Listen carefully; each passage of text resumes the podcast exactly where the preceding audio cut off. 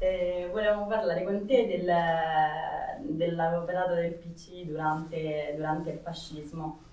Eh, quindi dal 26 il partito entra in clandestinità, eh, di fatto pur mantenendo la sua struttura organizzativa, eh, però comincia a perdere incidenza nella società italiana, nel mondo del lavoro, eccetera. La maggior parte dei dirigenti o sono all'estero o in carcere e quindi ci chied- innanzitutto ti volevamo chiedere di parlarci un po' di, di, dell'azione del PC tra gli anni 20 e i 30 e poi ti volevamo chiedere anche... Ehm, cioè ti volevamo fare una domanda un po' più specifica, cioè se eh,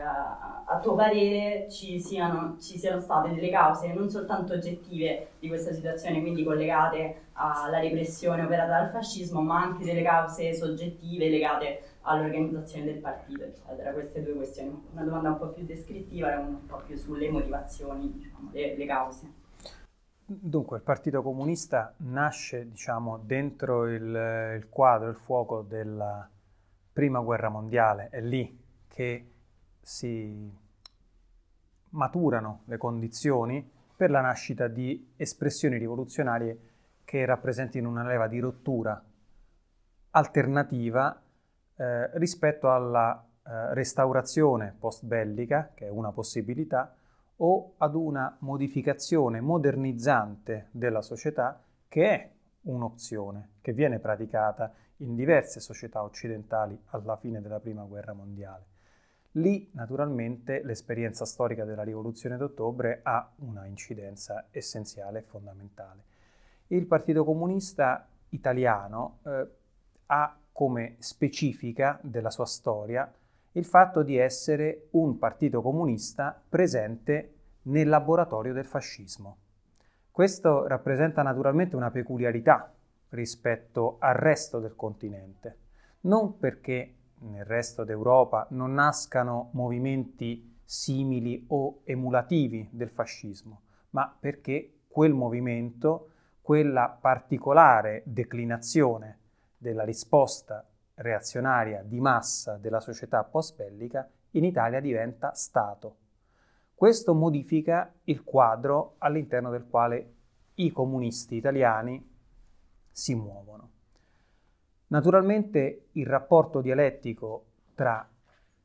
la condizione interna e il vincolo esterno, quindi l'internazionalismo e dunque la lettura che l'internazionale dà del fenomeno fascista, incide profondamente anche sulla linea del partito e quindi sulla sua condizione materiale di espressione politica e lavoro sociale. E questa mh, peculiarità del Partito Comunista trova una sua specifica nella elaborazione politica e culturale del suo segretario, cioè del suo leader eh, riconosciuto all'estero, ovvero Ercoli, Palmiro Togliatti. A metà degli anni 30, in particolare nel 1935, Togliatti tiene le celebri lezioni sull'avversario. È una svolta dal punto di vista eh, dell'analisi politica e quindi dell'intervento del PC. Si gettano in realtà lì le basi per quello che sarà il Partito Comunista Italiano e non più il Partito Comunista d'Italia che nasce nel 21. Togliatti mh, elabora un'analisi che inquadra il fascismo non solo come risposta reazionaria della classe proprietaria, padronale, all'avanzare delle istanze delle masse operaie e contadine. Esce fuori dallo schema del socialfascismo che aveva caratterizzato l'analisi dei comunisti internazionali a livello complessivo e guarda al fascismo come un fenomeno reazionario di massa. Questo elemento è dirimente rispetto alla natura, all'identità del Partito Comunista e quindi alla sua storia nei decenni successivi, perché il PC si rende conto che quel fascismo non è esclusivamente un regime eh, violento impostosi con il sostegno delle classi proprietarie, ma è riuscito a offrire una risposta in termini storici all'ingresso nella sfera pubblica delle masse. modernizzando quindi la struttura dello Stato in termini autoritari, ma allo stesso tempo offrendo una eh, simulazione di mobilitazione costante delle masse che attraverso i vari istituti del fascismo, dai Balilla ai GUF, dalle associazioni più variegate ai sindacati, organizzano e quindi inquadrano le masse offrendo una risposta storica alla crisi dello Stato liberale, una risposta storica antisocialista ed anticomunista. E quindi in senso diciamo eh, di affinità, di prossimità politica più vicina all'equilibrio elitario dello Stato liberale. Il fascismo è un, un movimento di eh, rottura il più vicino possibile alla continuità con lo Stato liberale in termini di direzione dello Stato. Inserisce cioè in quella dinamica istituzionale la mobilitazione delle masse interne alle strutture organiche dello Stato. Il PC e la sua direzione nazionale assume una piena consapevolezza di questo fenomeno. Le elezioni di Togliatti del 1935 sono mh, una messa a sistema di quell'impianto analitico che farà del PC il più importante protagonista del movimento antifascista nel nostro paese e in Europa, laddove solo la resistenza jugoslava sarà per forza, capacità organizzativa e aggregativa superiore alla funzione di direzione politica che il PC di Togliatti, tornato dalla Russia, svolgerà nel nostro paese. La differenziazione dunque che attraversa i lunghi anni del consenso del fascismo rispetto all'analisi e quindi alla prassi politica del partito si può diciamo sintetizzare lungo due direttrici. Una è quella della presenza che viene mantenuta ed il Partito Comunista è l'unico partito antifascista italiano che mantiene la sua esile struttura clandestina su tutto il territorio italiano e dall'altra parte l'utilizzo politico della politica come espressione dell'antifascismo in attesa di una crisi di questo sistema. E qui il patrimonio, il recupero della cultura comunista internazionalista che legge nella ciclicità della crisi l'elemento eh, strutturale del sistema capitalista, offre la possibilità al PC nello specifico di sviluppare un intervento di natura politico-sociale e allo stesso tempo non eh, acuire le istanze, le tendenze eh, reazionarie e repressive del fascismo, che comunque naturalmente si manifestano, ma che il PC sta ben attento a non sollecitare. Il Partito Comunista sarà il principale artefice della lotta armata al fascismo durante la Resistenza, ma non sparerà un colpo durante il ventennio. Sono significative in questo senso le riflessioni di Giorgio Amendola nel celebre eh, l'intervista sull'antifascismo, che appunto racconta di quanti giovani, giovanissimi, donne e uomini si avvicinassero al partito, sue, ai suoi canali clandestini durante gli anni 30 per mobilitarsi, per agire. E Giorgio Amendola ricorda come i quadri e i dirigenti del PC che venivano a contatto con queste giovani donne, con questi giovani uomini, gli raccomandassero principalmente di studiare, cioè di non esporsi perché di lì a un ciclo non limitato, non di lunga durata, la crisi del fascismo li avrebbe dovuti trovare pronti ad una prova molto più dura dell'iniziativa singola, del singolo attentato, ad esempio. Questo dentro la crisi dello Stato e del regime deflagra l'8 settembre del 1943, trova i comunisti pronti. E quindi l'analisi di lungo periodo funziona in una misura assolutamente nuova rispetto all'identità del PC negli altri stati. Non a caso il Partito Comunista Italiano sarà l'unico partito comunista fondatore di un nuovo Stato, non copartecipe di un sistema politico, ma rifondatore della struttura complessiva dello Stato e fautore attraverso anche misure che richiamano il concetto di ciò che era stato il fascismo, cioè un regime reazionario di massa, eh, richiamano eh, queste istanze culturali e analitiche anche le attività, le azioni del Partito Comunista al governo nell'immediato dopoguerra. Pensiamo all'amnistia Togliatti, che è un passaggio delicatissimo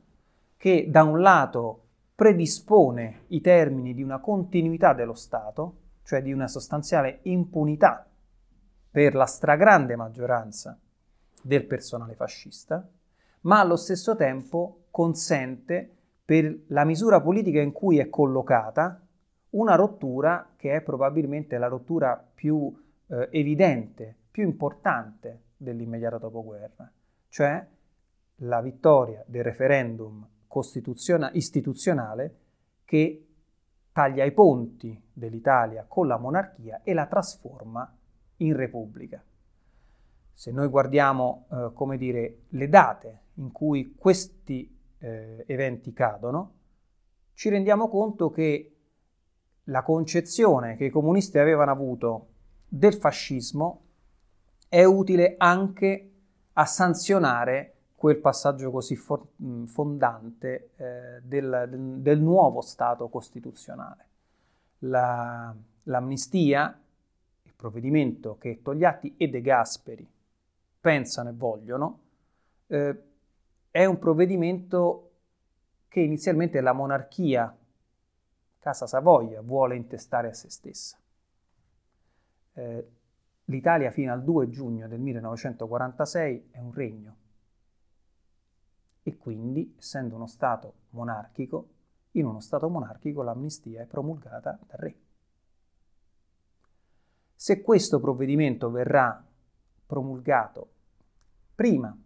dello svolgimento del referendum istituzionale del 2 giugno, ciò che vuole Casa Savoia, l'idea è quella di promuovere una eh, istanza di clemenza, un'amnistia appunto, al popolo italiano da parte della monarchia e il 2 giugno del 46 chiedere da parte della monarchia un'amnistia attraverso il voto popolare alla condotta di Casa Savoia che aveva permesso l'avvento del fascismo e aveva portato l'Italia in guerra. L'amnistia, come sappiamo, viene promulgata invece il 22 giugno del 1946, quindi 20 giorni dopo il referendum, dopo un conflitto durissimo tra eh, la monarchia, la locotenenza e De Gasperi e Togliatti, che non vogliono ovviamente eh, offrire questa sponda politica a Casa Savoia, alla monarchia. E non vogliono offrire questa sponda perché tutti i dirigenti antifascisti, in primis i comunisti, erano assolutamente consapevoli del fatto che il fascismo non fosse stata una parentesi, per dirla con croce, non era stata la discesa sulla terra degli Ixos, ma era stato un profondo rivolgimento interno alla società italiana, interno alla resa di complessità che un sistema capitalista moderno si stava avviando ad essere e dunque servivano di fronte a sfide nuove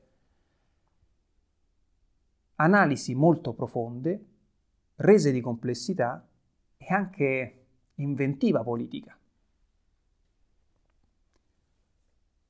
Questo dentro la resistenza aveva caratterizzato il PC in maniera peculiare.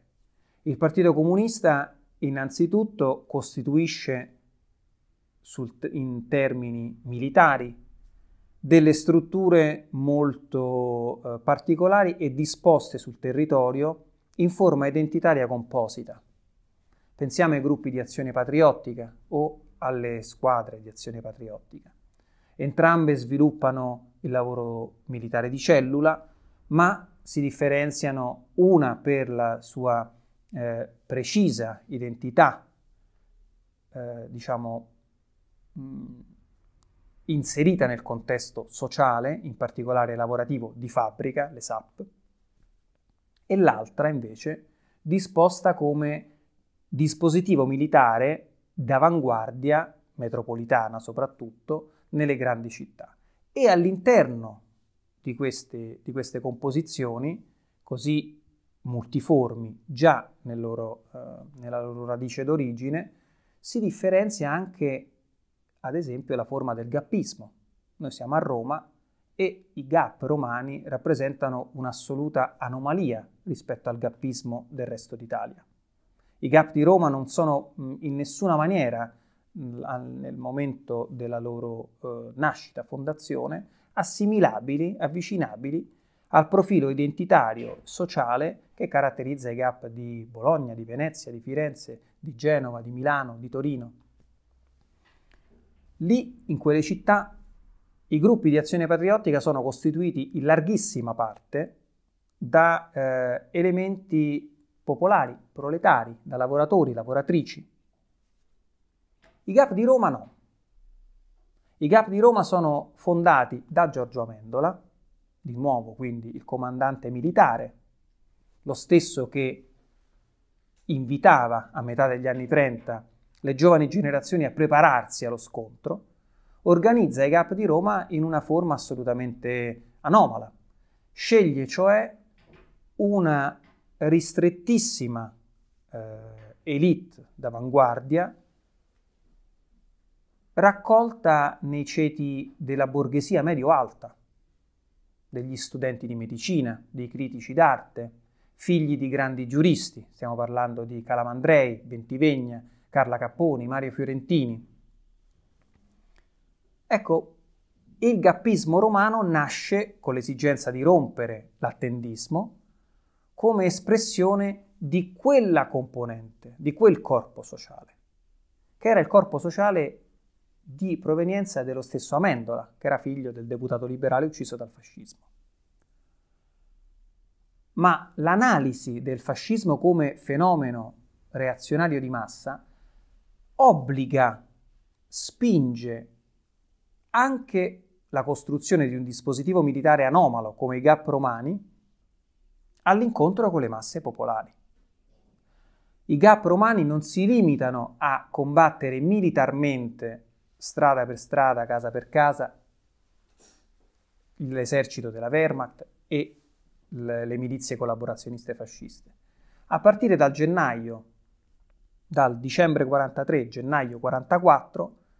si comincia ad elaborare, e questo ovviamente a metà gennaio con lo sbarco eh, di Anzio Nettuno diventa l'elemento all'ordine del giorno, si comincia a preparare l'insurrezione di Roma.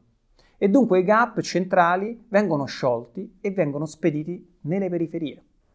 Lo raccontano benissimo nei loro libri di memorie, soprattutto Carla Caponi, ma prima di tutti Rosario Bentivegna. Il loro ingresso di giovanissimi ventenni, studenti eh, dell'università, che incontrano eh, i proletari, i sottoproletari romani delle borgate del Quarticciolo, di Centocelle, di Torpignattara, del Quadraro. E nell'incontro tra questa avanguardia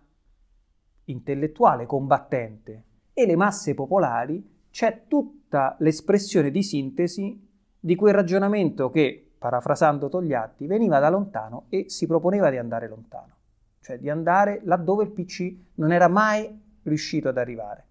e cioè alle grandi masse popolari. Il PC nasce dalla scissione di Livorno e rimane sostanzialmente un partito fino diciamo, a quando non, gli eventi della storia non producono questa trasformazione complessiva della sua identità, rimane un partito eh, minoritario e finanche clandestino durante il, partito, de, durante il ventennio fascista. Che cos'è che trasforma in maniera così radicale la, la sua identità nel contesto italiano? Proprio l'analisi del fascismo e la sua peculiare capacità di adattarsi al, al contesto che la guerra prima, ma soprattutto le necessità di ricostruzione post bellica del capitalismo, perché il PC si trova a operare nell'area eh, del mondo atlantica, che costituirà diciamo, una nuova alleanza con un nuovo dispositivo militare internazionale che noi conosceremo col nome di NATO e con un nuovo eh, processo di sviluppo, la famosa età dell'oro, che appunto coniuga la direzione egemonia liberale con innesti di Stato sociale, del welfare state e quindi dell'allargamento a base di massa dei diritti e dei principi fondamentali. Il PC legge, la direzione del PC legge questa, eh, questa um, metamorfosi della società, questa accelerazione che la storia ha impresso alla, alla società italiana, consapevole dell'arretratezza della società italiana, sia sul piano culturale che soprattutto sul piano della composizione sociale. L'Italia è paese, un paese che ha una grande eh, defezione di eh, capitali interni, c'è un processo di accumulazione primaria molto rallentato rispetto al resto d'Europa, soprattutto dei principali paesi europei, e questo ne fa, dal punto di vista del tessuto industriale, produttivo e quindi del processo di accumulazione primaria, un paese molto parcellizzato da questo punto di vista, che manterrà questo tratto identitario anche nel corso dei decenni della Repubblica.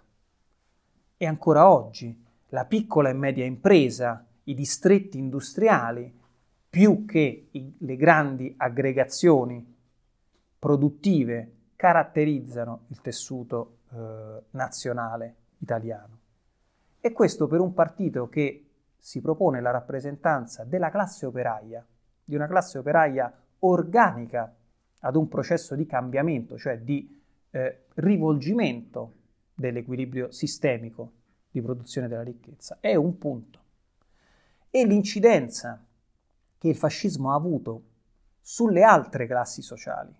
perché come mostrano gli studi sul consenso al fascismo di Renzo De Felice o di Simona Colarizzi, proprio la classe operaia è la classe meno eh, penetrata dalla propaganda del fascismo e più incline a rifiutare del fascismo le, anche le istanze sociali. Ecco, rispetto a quella classe che il PC si propone di rappresentare in termini egemonici, il quadro entro cui questa classe trova a vivere la sua eh, alfabetizzazione a un capitalismo nuovo rappresenta un, un elemento centrale dell'analisi del PC. Questo significa concretamente, in ultima istanza,